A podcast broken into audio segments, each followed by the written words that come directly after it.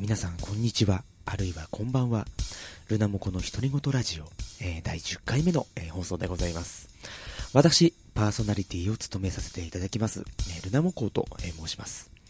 この番組はですね、私ルナモコが自由に思っていること、考えていること、そして、最近の気になったニュースについておしゃべりをするというものでございます。随分ですね、更新の方が、遅れてしまいまして申し訳ございません。私のですね、プライベートの方がちょっと、立て込んでいたということとですね、まだちょっとね、本上司の声じゃないということがわかると思うんですけれども、風邪をね、こじらせてしまいまして、ちょっとね、喉が痛くてね、まだまだ、本調子じゃないところはあるんですけれども、まあちょっとね、ずっとやらないでいるのもどうかということもありまして、まあそろそろね、始めてみようかなということで、ね、もともとね、不定期配信でね、行っていたものなんでね、毎週やんなくちゃいけないっていうことも特に、まあないので、まあ普通にね、やれる時にやってしまおうということが、モットーですのでね、今回も始めていきたいかなと思っております。今回からですね、ちょっと内容をね、変えるように考えてみましてですね、今まではね、フリートークと、最近のニュースのコーナーという、2コーナー体制で、やっていたんですけれども、やはりね、もともと僕がですね、世間の流れに疎いというかね、流れを追えないタイプの人間ですので、最近のニュースというコーナーをですね、ここでやめさせて、いただきまして、ちょっと違うね、試みをね、してみようかなと思います。とりあえずは、フリーコーナーの方からね、始めていきたいと思いますので、これから30分ほどのお時間になると思うんですけれども、お付き合いくださいませ。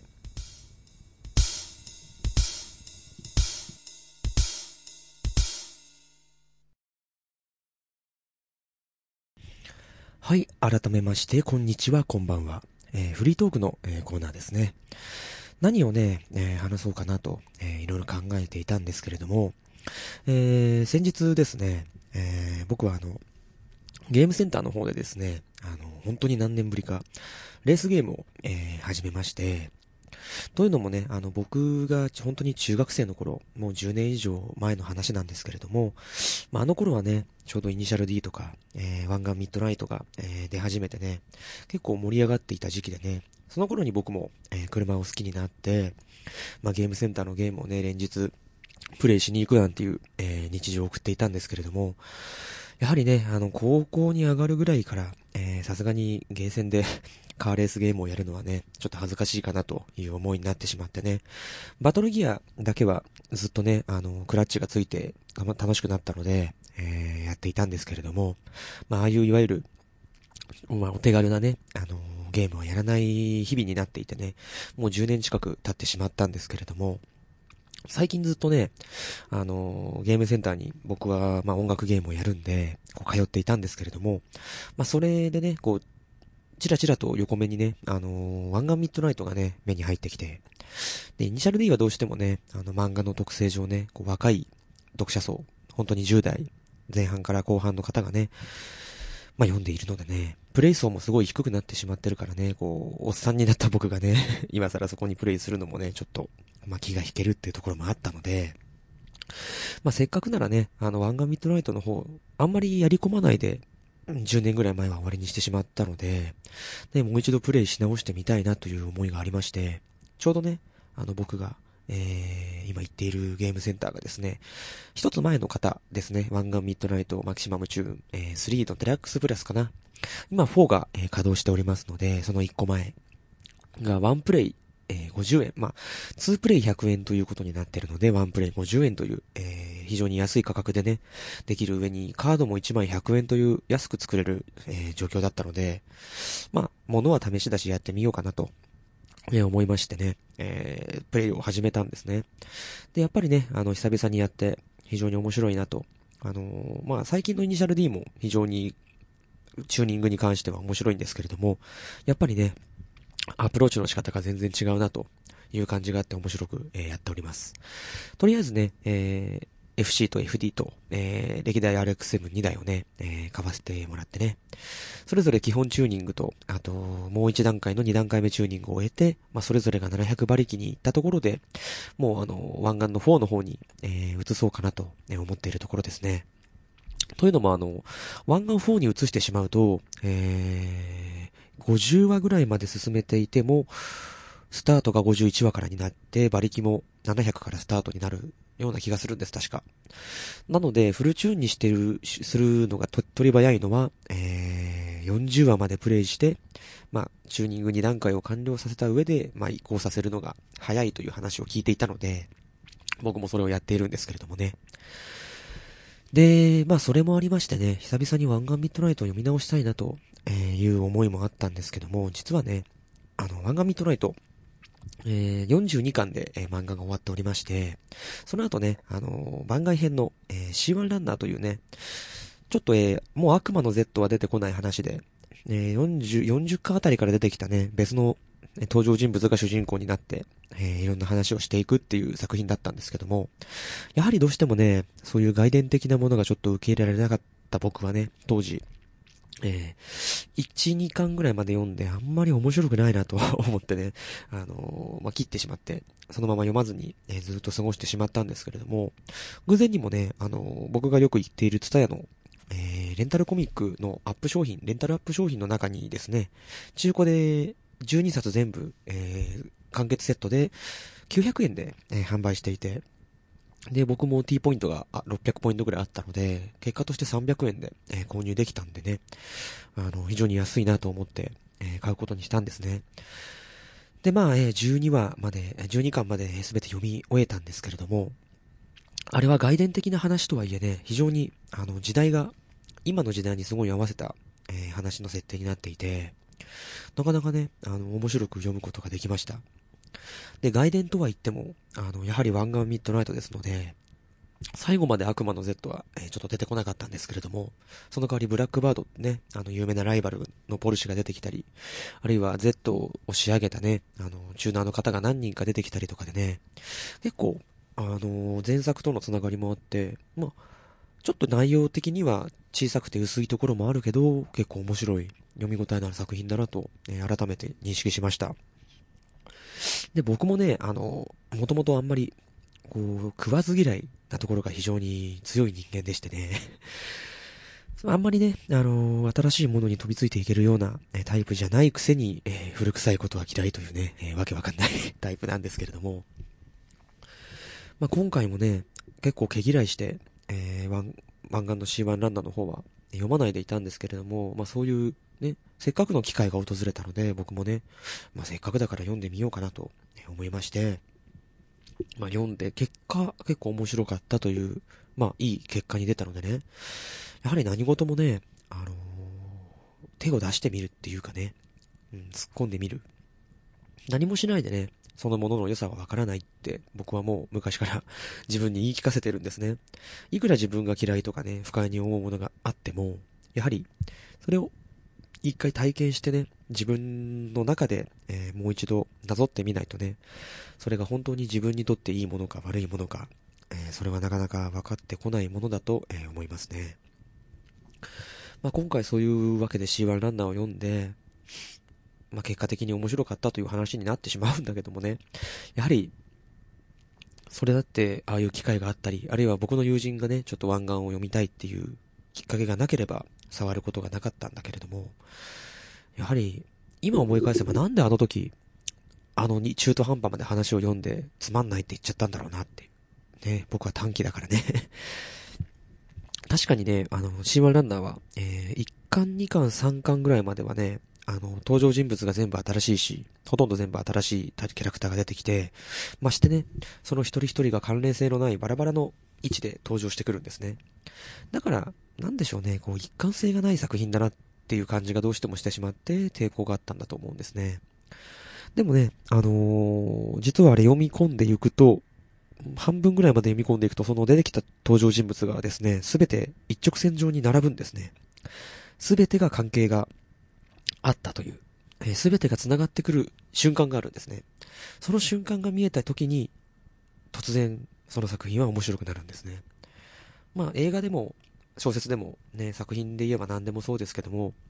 そういうシリーズものを読んでる時にね、前作とのつながりとか、あるいはその作品の中でのバラバラだったものが合致していく瞬間、あれは本当にね、気持ちいいですよね。やはり。まあ、アハ体験とはちょっと違うのかな。一昔前に流行ったね。ああいう気づかなかったもの、あるいはバラバラだったピースが自分の中で再生産されて、ぴったりはまっていく。あの感覚っていうものをね、まあ作品、ゲームでもいいし、漫画でもいいし、小説でも映画でもいいです。そういう作品の中でそれを作れる人っていうのはね、本当に素晴らしいなと、思いますね。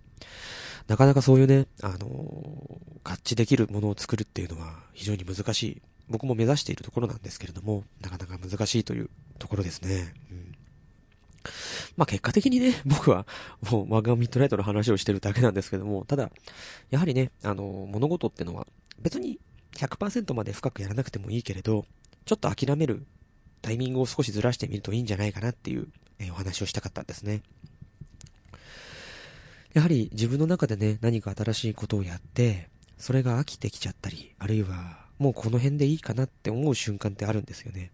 でも、そこをもう半歩、あるいはもう一歩ぐらい踏み込んでみると、ちょっと景色が変わるんですよね。しらけていた風景が急にね、色彩を持って目の前に迫ってくることもあるし、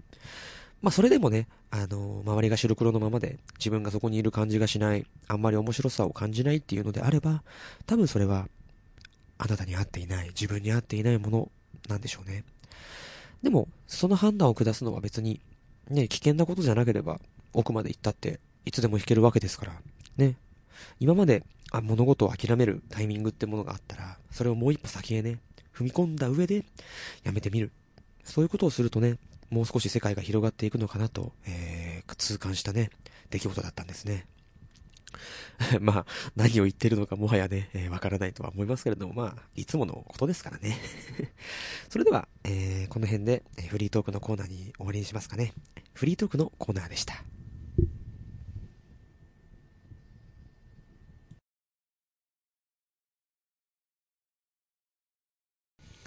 羅生門、芥川龍之介。ある日の暮れ方のことである。一人の下人が、羅生門の下で雨闇を待っていた。広い門の下にはこの男の他に誰もいない。ただ所々に塗りの剥げた大きな丸柱にキリギリスが一匹止まっている。羅生門が朱雀大路にある以上は、この男の他にも雨闇をする一目傘やもみえ格子がもう二三人はありそうなものである。それがこの男の他には誰もいない。なぜかというと、この 2,3 年、京都には地震とか辻風とか火事とか飢饉とかいう災いが続いて起こった。そこで洛中の錆びれ方は一通りではない。旧記によると、仏像や仏具を打ち砕いて、その荷がついたり、金銀の箔がついたりした木を炉端に積み重ねて、焚木の白に売っていたということである。洛中がその始末であるから、羅生門の修理などはもとより、誰も捨てて顧みるものがなかった。するとその荒れ果てたのを良いことにして、孤りが住む、盗人が住む、とうとうしまいには、引き取り手のない死人をこの門へ持ってきて捨てていくという習慣さえできた。そこで、日の目が見えなくなると、誰でも気味を悪がって、この門の近所へは足踏みをしないことになってしまったのである。その代わりまたカラスがどこからかたくさん集ってきた。昼間見ると、そのカラスが何羽となく輪をかいて、高い守備の周りを鳴きながら飛び回っている。ことに門の上の空が夕焼けで赤くなるときには、それがゴマを巻いたようにはっきりと見えた。カラスはもちろん、門の上にある死人の肉をついばみに来るのである。もっとも今日は刻限が遅いせいか一羽も見えない。ただところどころ崩れかかった。そうしてその崩れ目に長い草の生えた石段の上に、カラスの糞が点々と白くこびりついているのが見える。下人は七段ある石段の一番上の段に洗いざらした紺の青の尻を据えて、右の方にできた大きなニキビを気にしながら、ぼんやり雨の降るのを眺めていた。作者はさっき、下人が雨闇を待っていたと書いた。しかし下人が雨が止んでも格別どうしようというあてはない。普段ならもちろん主人の家へ帰るべきはずである。ところがその主人からは4、5日前に暇を出された。前にも書いたように当時京都の町は人通りならず衰微していた。今この下人が長年使われていた主人から暇を出されたとも、実はこの衰微の小さな余波に他ならない。だから下人が雨闇を待っていたというよりも、雨に振り込められた下人が行きどころがなくて途方に暮れていたという方が適当である。その上、今日の空模様も少なからずこの平安町の下人のセンチメンタリズムに影響した。猿の国下がりから降り出した雨は未だに上がる景色がない。そこで下人は何を置いても差し当たり、明日の暮らしをどうにかしようとして、いわばどうにもならないことをどうにかしようとして、取り留めもない考えをたどりながら、さっきから朱雀大路に降る雨の音を聞くともなく聞いていたのである。雨は羅生門を包んで遠くからザーッという音を集めてくる。夕闇は次第に空を低くして、見上げると門の屋根が斜めに突き出したイラカの先に重たく薄暗い雲を支えている。どうにもならないことをどうにかするためには手段を選んでいるいとまはない。選んでいれば炊事の下か道端の土の上で飢え死にをするばかりである。そうしてこの門の上へ持ってきて犬のように捨てられてしまうばかりである。選ばないとすれば、下人の考えは何度も同じ道を停滞した挙句にやっとこの局所へ到着した。しかしこのスレバはいつまで経っても結局スレバであった。下人は手段を選ばないということを肯定しながらも、このスレバの型をつけるために当然その後に来たるべき盗人になるより他に仕方がないということを積極的に肯定するだけの勇気が出ずにいたのである。下人は大きな草目をして、それから大義そうに立ち上がった。夕冷えのする京都はもう日よけが欲しいほどの寒さである。風は門の柱と柱との間を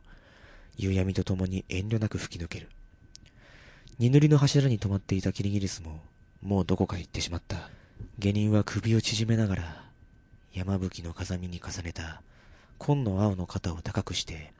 門の周りを見回した。雨風の憂いのない、人目にかかる恐れのない、一晩楽に寝られそうなところがあれば、そこでともかくも夜を明かそうと思ったからである。すると幸い門の上の牢へ上がる幅の広い、これも荷を塗ったはしごが目についた。上なら人がいたにしてもどうせ死人ばかりである。下人はそこで腰に下げた聖塚の太刀がさや走らないように気をつけながら、わら草履を履いた足をそのはしごの一番下の段へ踏みかけた。それから何分かの後である。羅生門の牢の上へ出る幅の広いはしごの中段に、一人の男が猫のように身を縮めて息を殺しながら上の様子を伺っていた。牢の上から差す日の光がかすかにその男の右の頬を濡らしている。短いひげの中に赤く海を持ったニキビのある頬である。下人は初めからこの上にいる者は死人ばかりだと高をくくっていた。それがはしごを2、3段登ってみると、上では誰かが火をとぼして、しかもその火をそここごと動かしているらしい。これはその濁った黄色い光が隅々に蜘蛛の巣をかけた天井裏に揺れながら映ったので、すぐにそれと知れたのである。この雨の夜にこの羅生門の上で火を灯しているからはどうせただものではない。下人はヤモリのように足音を盗んで、やっと急なはしごを一番上の段まで這うようにして登り詰めた。そうして体をできるだけ平らにしながら、首をできるだけ前へ出して、恐る恐る牢の内を覗いてみた。見ると、牢のうちには噂に聞いた通りいくつかの死骸が無造作に捨ててあるが、日の光の及ぶ範囲が思ったより狭いので数はいくつともわからない。ただおぼろげながら知れるのは、その中に裸の死骸と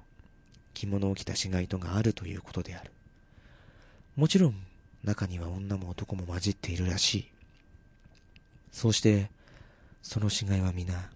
それがかつて生きていた人間だという事実さえ疑われるほど、土をこねて作った人形のように口を開いたり手を伸ばしたりして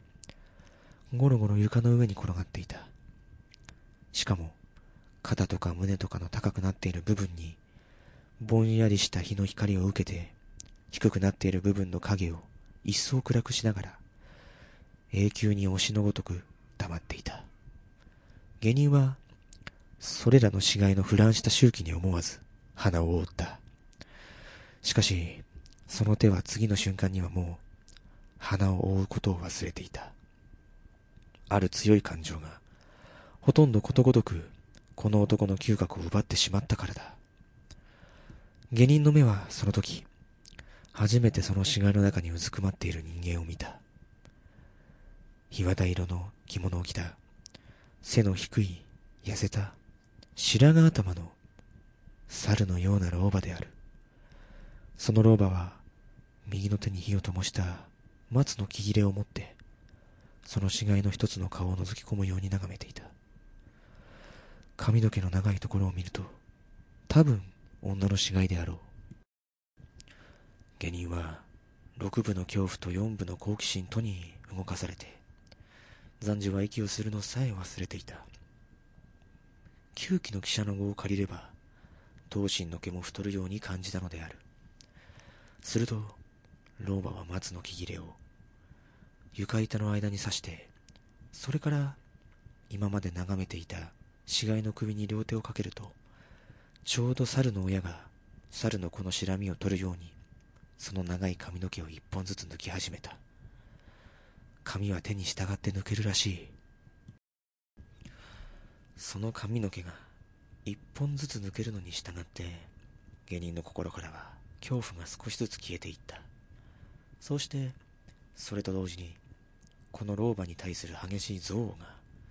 少しずつ動いてきた。いや、この老婆に対すると言っては語弊があるかもしれない。むしろあらゆる悪に対する反感が1分ごとに強さを増してきたのである。この時誰かがこの下人に、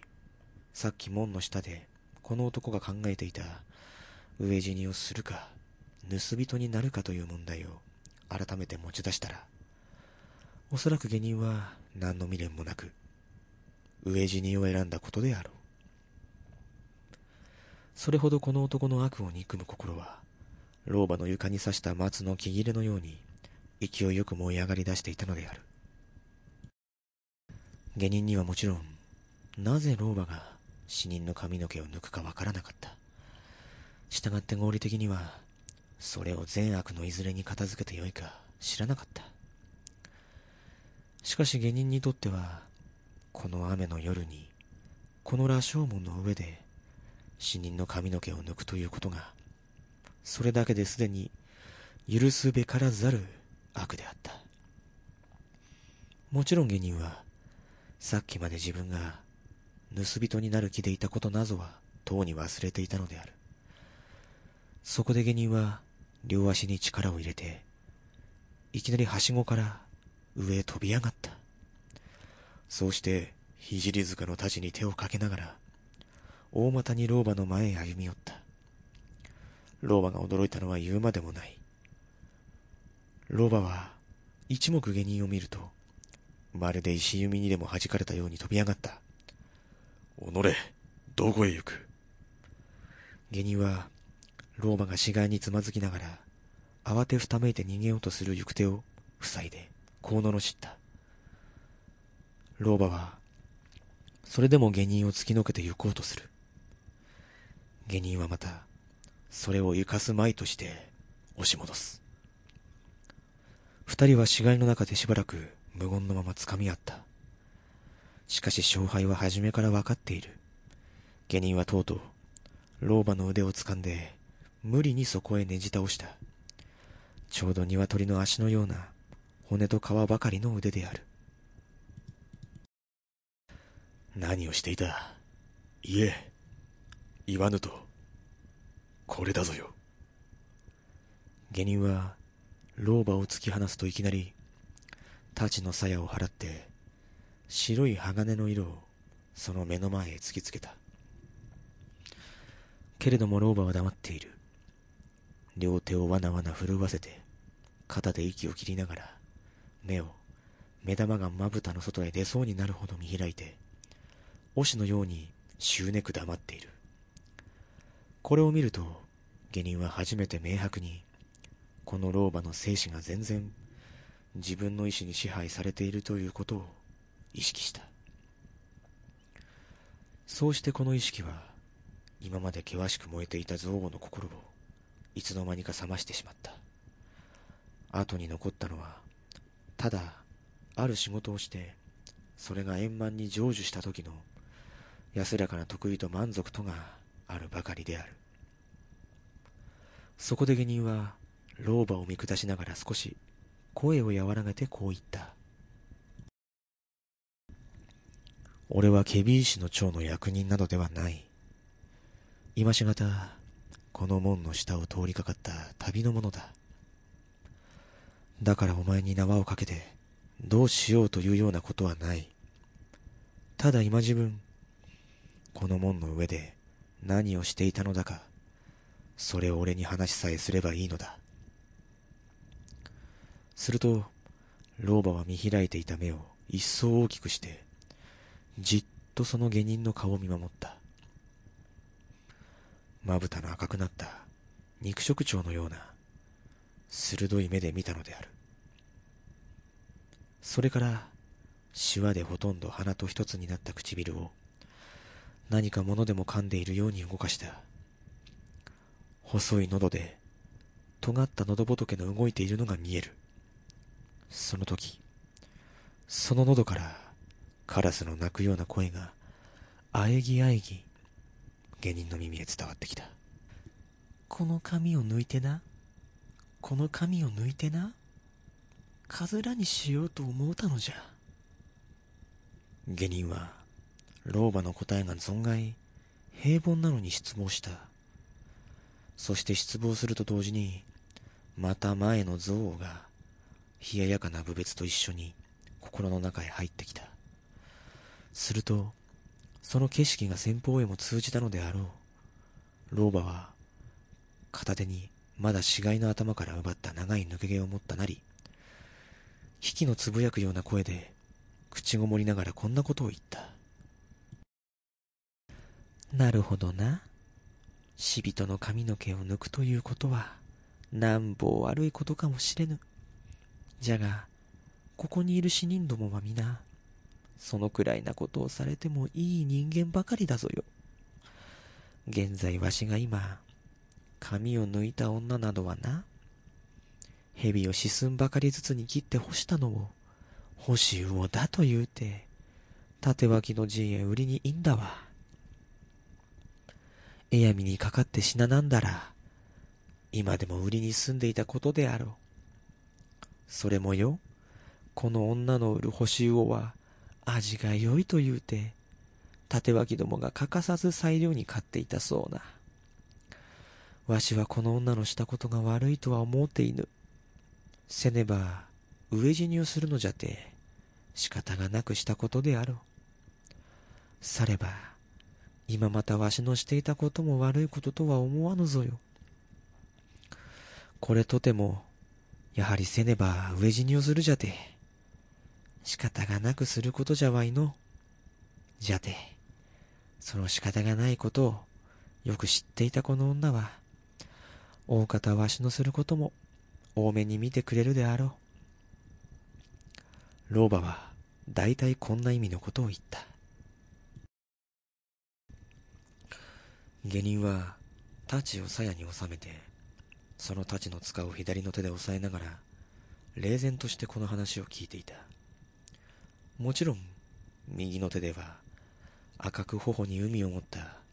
大きなニキビを気にしながら聞いているのである。しかしこれを聞いている中に、下人の心にはある勇気が生まれてきた。それは、さっき門の下でこの男には欠けていた勇気である。そうして、またさっきこの門の上へ登って、この老婆を捕まえた時の勇気とは全然反対な方向に動こうとする勇気である。下人は、飢え死にをするか、盗人になるかに迷わなかったばかりではない。その時のこの男の心持ちから言えば、飢え死になどということは、ほとんど考えることさえできないほど、意識の外に追い出されていた。きっと、そうか。老婆の話が終わると、下人はあざけるような声で念を押した。そうして、一足前へ出ると、不意に右の手をニキビから離して、老婆の襟髪をつかみながら、噛みつくようにこう言った。では、俺がヒヤギをしようと恨むまいな。俺もそうしなければ、飢え死にをする体なのだ。下人は素早く、老婆の着物を剥ぎ取った。それから、足にしがみつこうとする老婆を、手荒く死骸の上へ蹴倒した。はしごの口までは、わずかに5歩を数えるばかりである。下人は、剥ぎ取ったひわだ色の着物を脇に抱えて、瞬く間に急なはしごを夜の底へ駆け下りた。しばらく死んだように倒れていた老婆が、死骸の中からその裸の体を起こしたのは、それから間もなくのことである。老婆はつぶやくようなうめくような声を立てながら、まだ燃えている火の光を頼りに、はしごの口まで這っていった。そうして、そこから短い白髪を逆さまにして、門の下を覗き込んだ。外には、ただ濃くとうとうたる夜があるばかりである。下人の行方は、誰も知らない。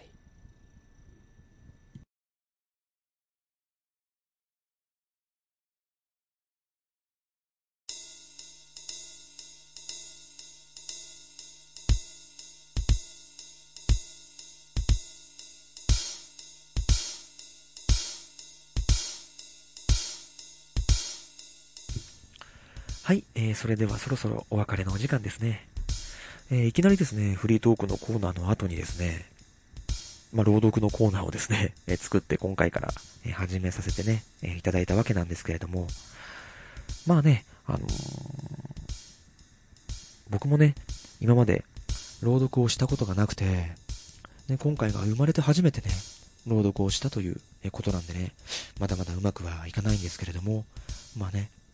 一つ夢に向かって一歩ね歩き出したかなと思っております。今回はね、芥川龍之介の羅生門という、皆さんご存知な有名なね作品を朗読したんですけれども、これからもね、長くてもこれぐらいの長さの作品、あるいは詩とかね、短歌、また長い作品でもね、何週かに分けて朗読できたらいいなと思っております。次回からもね、フリートークのコーナーの後はこのような朗読にしていきたいと思っております。それでは皆様、また次回までさようなら。ルナモコウでした。